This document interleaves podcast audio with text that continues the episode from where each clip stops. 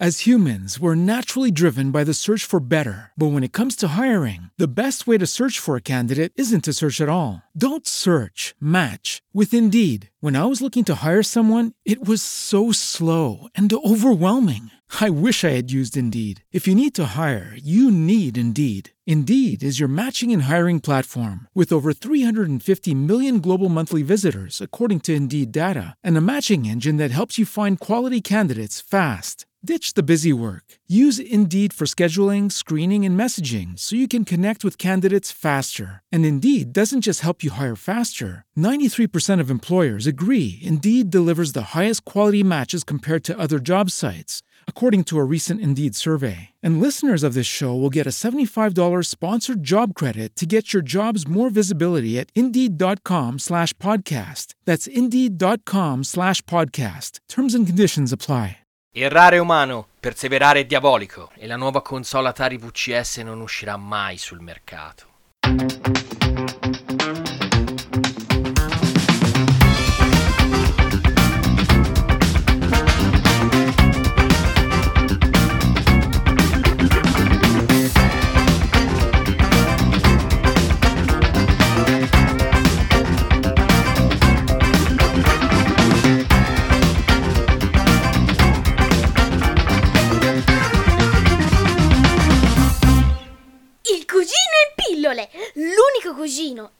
Boccetta, da oggi anche in farmacia. Salve, salve, salve, bentornati dal vostro cugino del terribile Simone Guidi, di nuovo qua in questa pillola su Spreaker per parlarvi di quello che avevamo interrotto non appena due settimane fa, ovvero ci eravamo lasciati con un, un augurio di risentirci non appena la cosiddetta nuova Atari avesse comunicato ulteriori novità sul making of della sua nuova console. E infatti eccomi qua, eccomi qua, spunto dal nulla? No, non spunto dal nulla, leggo, leggo su internet e la notizia del giorno è veramente roboante, ma è anche una conseguenza. È una conseguenza di ciò che è accaduto nella puntata precedente e che potete ovviamente ritrovare sempre qua e anche il suo contenuto in formato scritto sul mio blog personale cercando su Google chi non corre è perduto all'indirizzo www.simoneguidi.info. E beh, andiamo avanti con questa console, guardiamo cosa succede ne succedono di ogni. Avevamo interrotto la nostra narrazione con Atari che faceva una figura pessima su Reddit, si guadagnava l'ira di tutti i suoi backers e forse, ma neanche tanto, il suo designer principale responsabile del progetto, Rob Wyatt, si era probabilmente dimesso per occuparsi di ben altro progetto. La conseguenza di questa shitstorm che ha investito la nuova console Atari VCS è stato quello di smuovere finalmente Atari che dopo una lunga estate di silenzi e di notizie anche fuorvianti ha comunicato tramite newsletter ai suoi iscritti l'inizio della collaborazione col servizio di emulazione online Endstream. Wow! Qual è lo scopo di questa rinnovata partnership? È quella di portare finalmente dei videogiochi sulla piattaforma.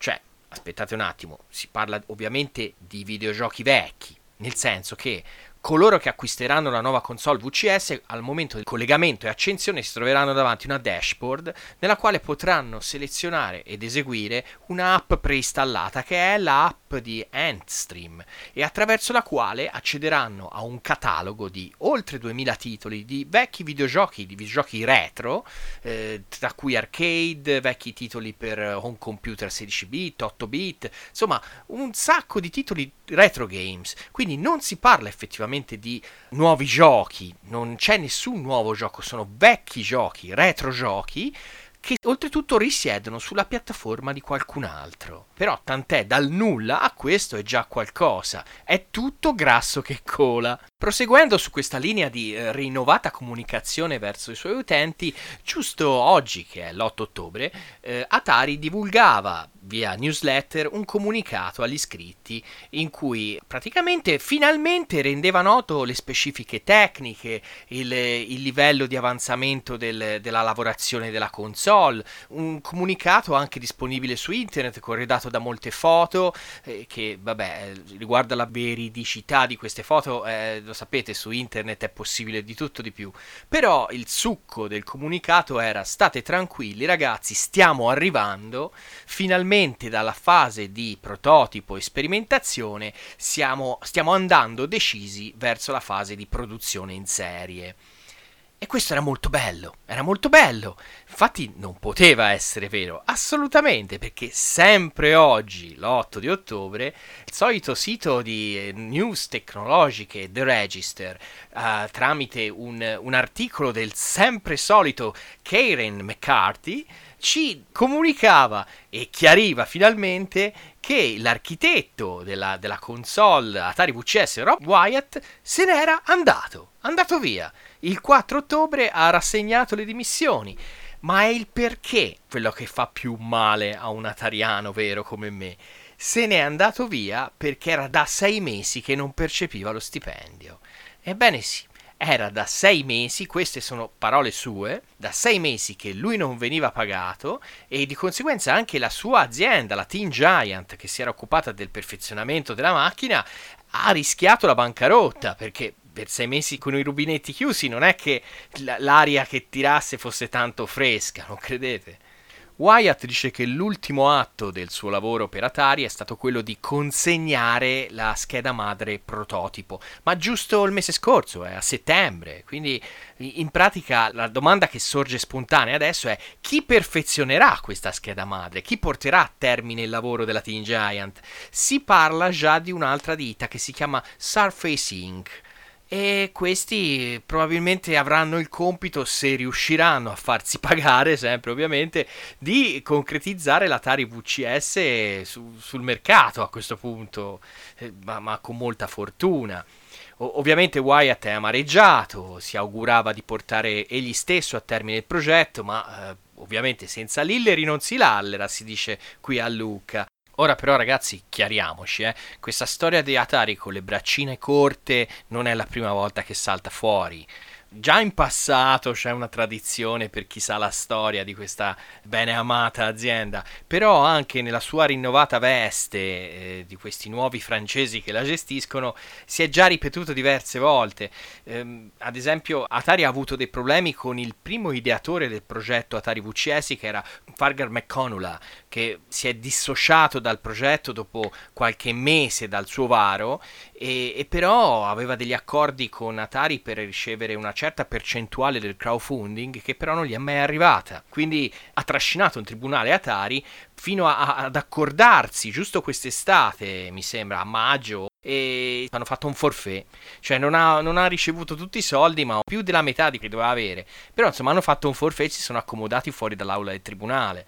Poi mh, mm, c'è sempre quella storia di, di Kurt Wendell che la, che la, rinnova sempre sul gruppo di Atari Museum, che quando ha, ha avuto modo di, a, di, fare affari con Frédéric Chenet, che è l'attuale presidente di Atari, è stato anche lui messo un po' di mezzo perché gli era stato delegato il compito di mettere a punto, sua, ovviamente lui aveva messo su una propria azienda, dei controller per il videogioco Guitar Hero e Rock Band personalizzati, personalizzati con il brand di Jane Simmons, il chitarrista dei Kiss, eh, erano fantastici, erano proprio a forma di ascia, bellissimi.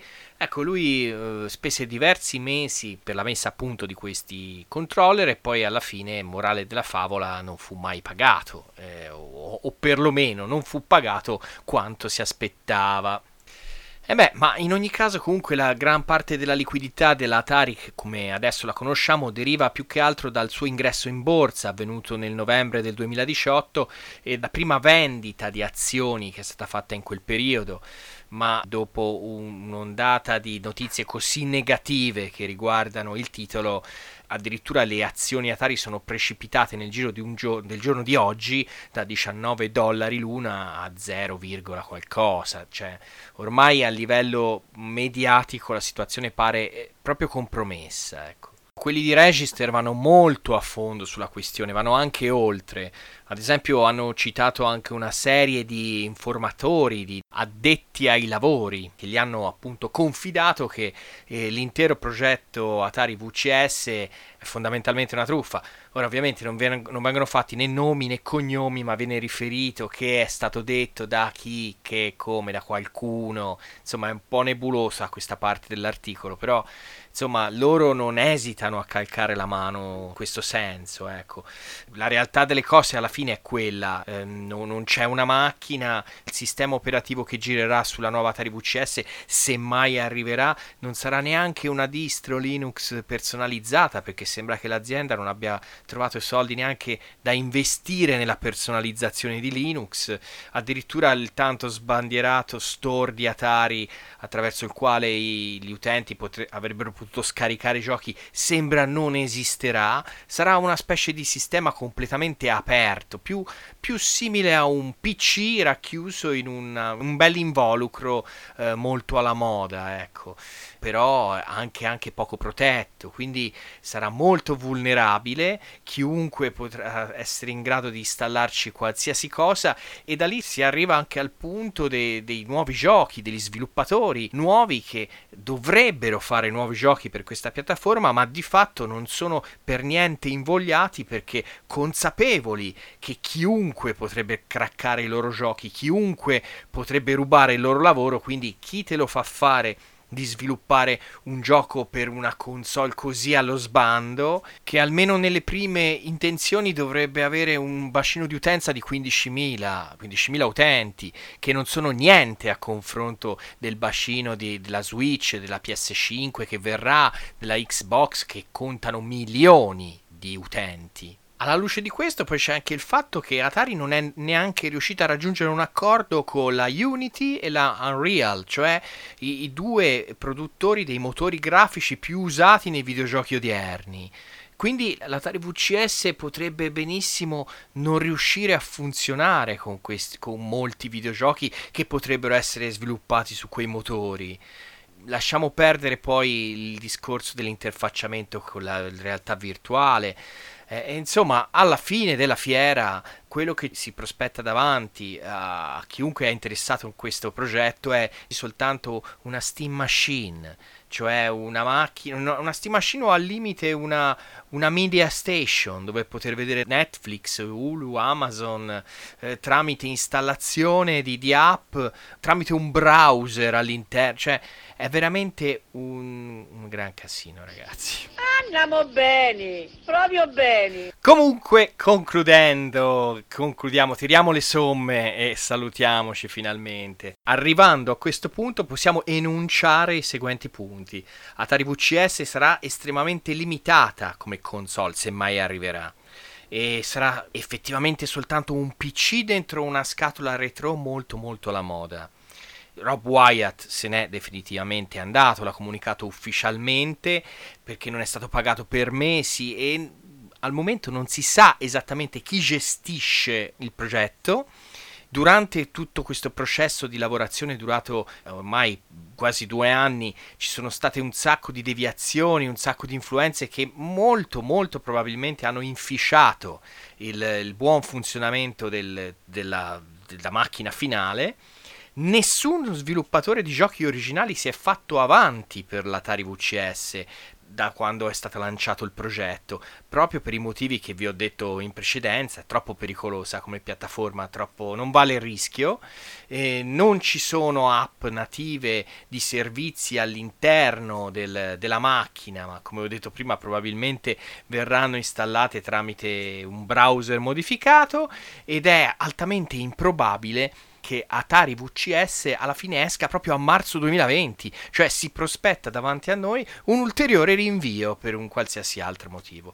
Ecco, io ragazzi penso per adesso basta, anche basta, perché ho quasi paura ad, ad, ad, avere altre informazioni, altre novità riguardo ad, ad, Atari VCS. Quindi per il momento vi saluto, ci si risente quando, quando Atari vorrà. E vi rimando ancora al mio blog personale, Chi non corre è perduto, dove ci sono molti contenuti interessanti e ad ascoltare il contenuto delle pillole del cugino del terribile su Spreaker, iTunes e anche Spotify. Ciao! As humans, we're naturally driven by the search for better. But when it comes to hiring, the best way to search for a candidate isn't to search at all. Don't search, match with Indeed. When I was looking to hire someone, it was so slow and overwhelming. I wish I had used Indeed. If you need to hire, you need Indeed. Indeed is your matching and hiring platform with over 350 million global monthly visitors, according to Indeed data, and a matching engine that helps you find quality candidates fast. Ditch the busy work. Use Indeed for scheduling, screening, and messaging so you can connect with candidates faster. And Indeed doesn't just help you hire faster. 93% of employers agree Indeed delivers the highest quality matches compared to other job sites, according to a recent Indeed survey. And listeners of this show will get a $75 sponsored job credit to get your jobs more visibility at Indeed.com slash podcast. That's Indeed.com slash podcast. Terms and conditions apply.